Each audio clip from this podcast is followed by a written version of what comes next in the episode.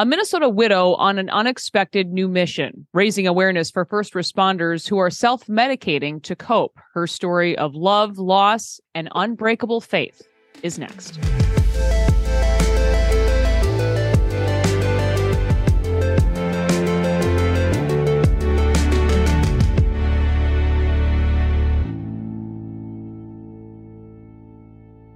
Annalee Tupy lost her husband, 31 year old Montgomery police officer Bryan Tupy, two years ago. He was also a father to their baby boy, Desmond. Annalee, thank you so much for being willing to talk about all you've been through with the hope that it helps others. I know your story certainly has already, and our sympathy uh, for your loss. Thank you for being here. Thank you so much for having me. I heard you speak recently at a Heroes Helping Heroes event and then asked if you'd be willing to, to share it again here. But but let's uh, just start by talking about your late husband. Um, I know really the, the love of your life, and he had a love for service early on in life as well. Yes. He definitely uh, an authentic man in all of his hobbies, all the things that he has done. He started out as a marine biologist. Um, so he actually went to UND and got his degree in fishery and wildlife biology, worked on the Bering Sea in Alaska for a few months on and off, and was the marine biologist um, on those fishing boats and had a really great time, really great experience doing so before coming back and being a full time police officer. Yeah, he came back to to Minnesota uh, to his home state and he was a, a firefighter i know as well. He kind of really did it all. What was it though about uh, serving and protecting that drew him to, to the job? He loved and felt very honored that in people's times of crisis that they were the ones that they call and that he could be there to help and support them through that. And he had a passion for law and order I know you didn't know it back then, but but talk about um, there was a car accident. I know that Bryan was involved with that would change the course uh, of his life, of your life. And I know we have pictures of of the car too. It's really miraculous that that he even survived when you see the pictures. Yeah, so I was actually living out in Colorado at the time. We were doing long distance. And because he was a fireman, one of the firemen contacted me that night saying, Hey, if you haven't heard, give me a call. I called him, and at that time, everyone was still on scene. Um, and they told me that they had to get the jaws of life out and that he was alive, but they weren't sure what was, they weren't really sure what the injuries consisted of. And, and he actually didn't have too many injuries, but he's also ultimately experiences a, a lot of pain and he's put on medication uh, because of that accident, right? On painkillers? Yes. So he he left. Um, he walked away with that accident with a few days in the hospital. He did have a very his body was very bruised. He had a few staples in his head.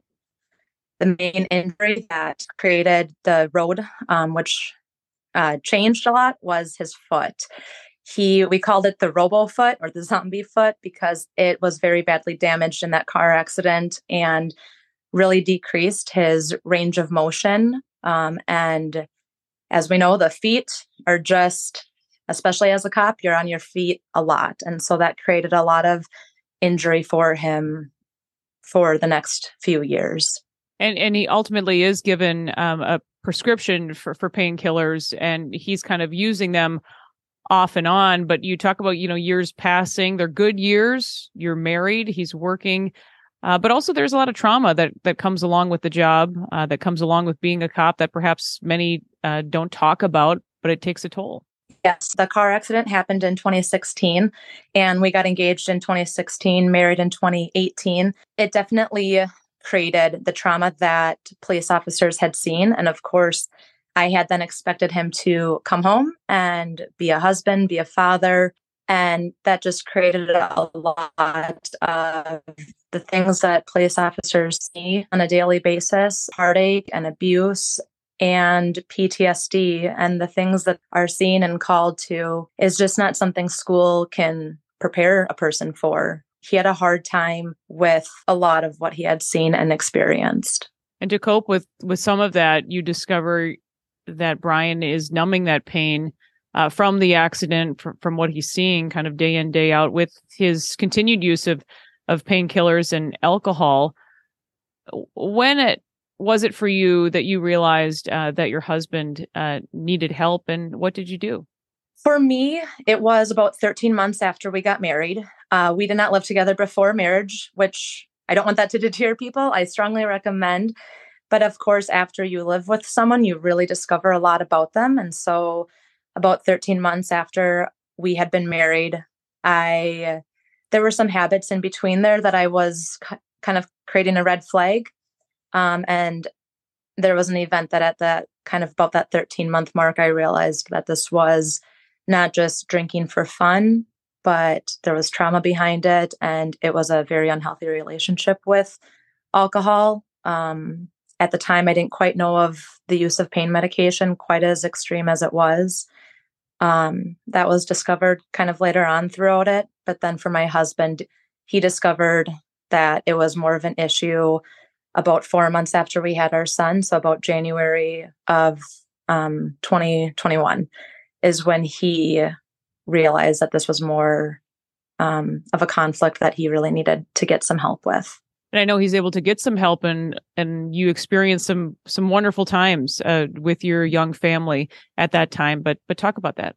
Bryan, especially as a police officer, Bryan never truly saw it as a problem because you kind of see the worst of the worst. So what you imagine to be someone that struggles with addiction or an unhealthy relationship with alcohol um, and pain medication, he didn't use it on a regular basis, meaning like he didn't use it daily, weekly, for sure monthly. And so we had a lot of great, we were always on the go. We did a lot of fun family road trips. And once he did come to terms that it was an issue and he got some help, he was completely sober for six weeks. And it was an incredible six weeks. He talked about it. He could tell that he was healthier. He felt better. His body was able to keep up more. It all really changed. And it was a really incredible six weeks that we had where alcohol and pain medication were not a problem. And we had a very fun family road trip as a family in there. We did a lot of fun things throughout our marriage, but especially those last six weeks were very incredible then talk about what what happens next. It's really something as simple as someone offering Bryan a drink at, at a party that breaks his sobriety.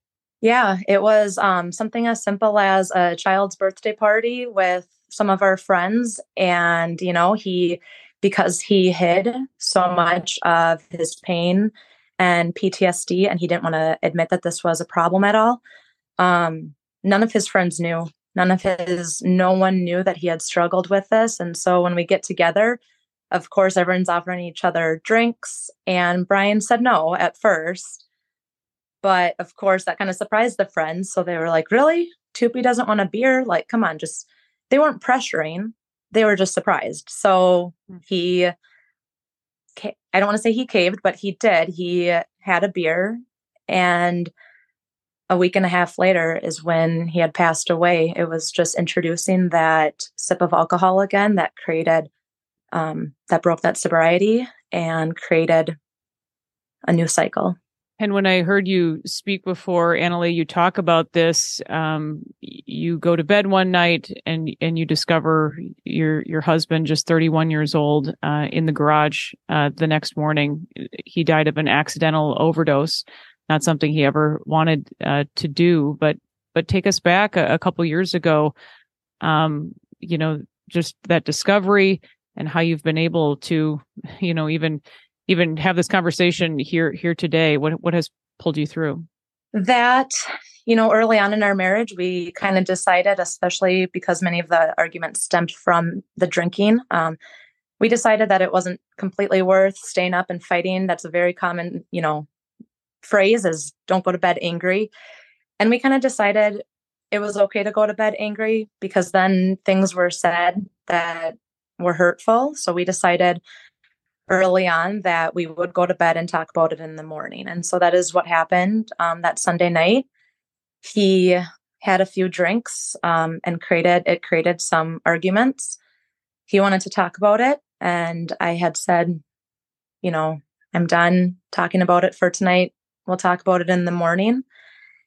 And I know it was an accidental overdose. Um, I know that he never intended this to happen. Not only I'm not saying that as a naive wife or anything, but I do know how he would have taken his life, and this was not a part of it. I know he wanted to get help. He expressed it numerous times. He was actively seeking help through a variety of sources. And that night, he just took a few of his pain medication that he had on standby and mixed it with alcohol. And too much of the pain medication with the combination of, of the alcohol, and my husband wasn't in bed. So I started looking around. Our son was eight months old and found him in our garage a large part of how I'm able and why I want to talk about it now is my faith. Um, Christ has really given me the strength to be able to talk about this and share our story um, to help encourage others in a variety of ways.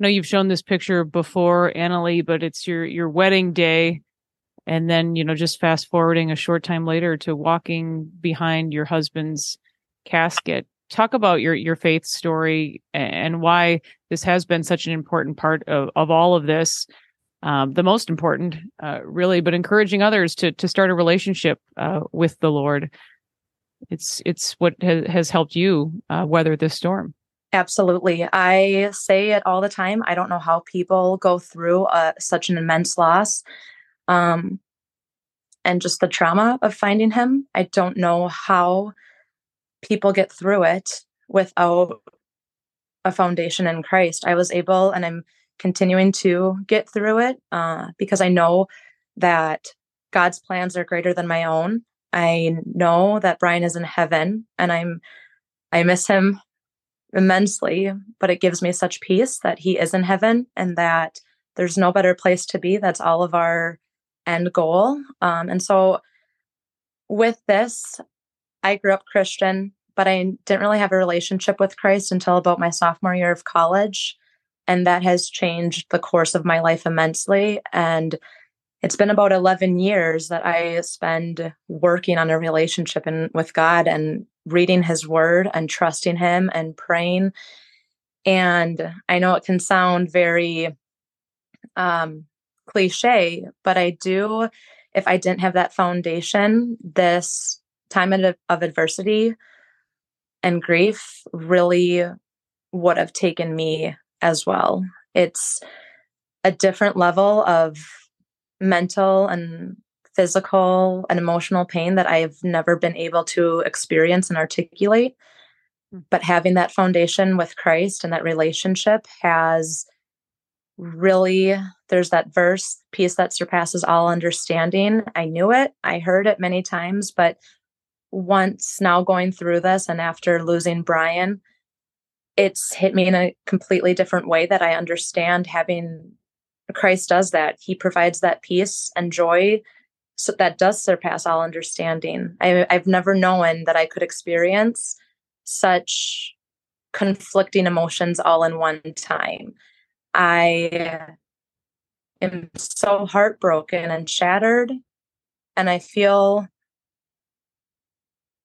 such heartache so much and then at the same time and anger there's a lot of there's been a lot of anger that i don't necessarily like to admit but with that piece as well and it's it's been quite the journey figuring out how to live with both of them you've also said annalee that you want to remind people that it is okay to to accept help that there is a community there uh, waiting for you. And especially, you know, I think your your message is is poignant to to first responders, to police officers who think they, you know, ha- have to to be big and tough on the outside, just just like your husband. Yes, he said all the time that people say this is what we sign up for. It's part of the job. He's okay. He's the man. He wants to put on this front. And I've really discovered that not only living through this, but also getting to know so many other first responders that have hardships. Community is there, and I think it's important to be vulnerable so you guys can, so people, all of us, can come alongside each other and walk with each other. That that's what Christ has intended as far as community and love and walking alongside each other through our hardships and talking about it is huge of course with a trusted community um, and keeping those feelings safe but also knowing it's okay to seek help and that people are more than willing to and want to love on others and help others. But if they don't know that people are hurting, they don't know how to help. And there are so many out there that are hurting but don't want to talk about it because they're the man or it's part of the job or they just have to suck it up and move on. And so organizations like Heroes Helping Heroes, it's great that they can come alongside each other and talk about it or just have that camaraderie that they can do fun things in a safe environment that with a group of people that understand. How are you and Desmond doing today? I know you've received a, a lot of support, family, friends, you, your workplace I know ha- has been wonderful, but how are you guys doing? There, it's definitely been a journey. I trust God's plan. It's been extremely difficult. And I continue to have good days and bad days. And it's learning to live with grief, grief and this loss. Um, they don't go away. People that have experienced close, immense loss, I'm sure can understand and relate that it doesn't go away. You just learn to live with the grief and navigate it, and you grow with it and you continue to move forward. You can never move on, but you move forward. And Desmond's been a huge lifesaver for me. He keeps me going. He is a very busy two and a half year old now, and I'm thankful for him. Um, and we're doing good. We have an incredible support between my work, my family, Bryan's family, um, all, all of our friends, both sides, my friends, his friends. So we've been very blessed with an incredible support, and especially my widow friends, my Wisters, we call them. They have mm-hmm. also been incredible. Um, just to see how you can grow and give encouragement with each other. So it's definitely a community that has helped us. Yeah, I'm sure so many communities you wish that you were never uh, a part of now. But thank you so much for for speaking up uh, to to help other people. It is such an important uh, message, and I know um, certainly uh, your your story has has already helped many. So, Annalee Tupy, thank you very much for your time. Thank you so much for having me. And if you'd like to donate, there is a GoFundMe to help Annalee, now a single mom, raise her two year old Desmond. You'll also find the link on our website. That will do it for this episode of Liz Collin Reports. We'll see you next time.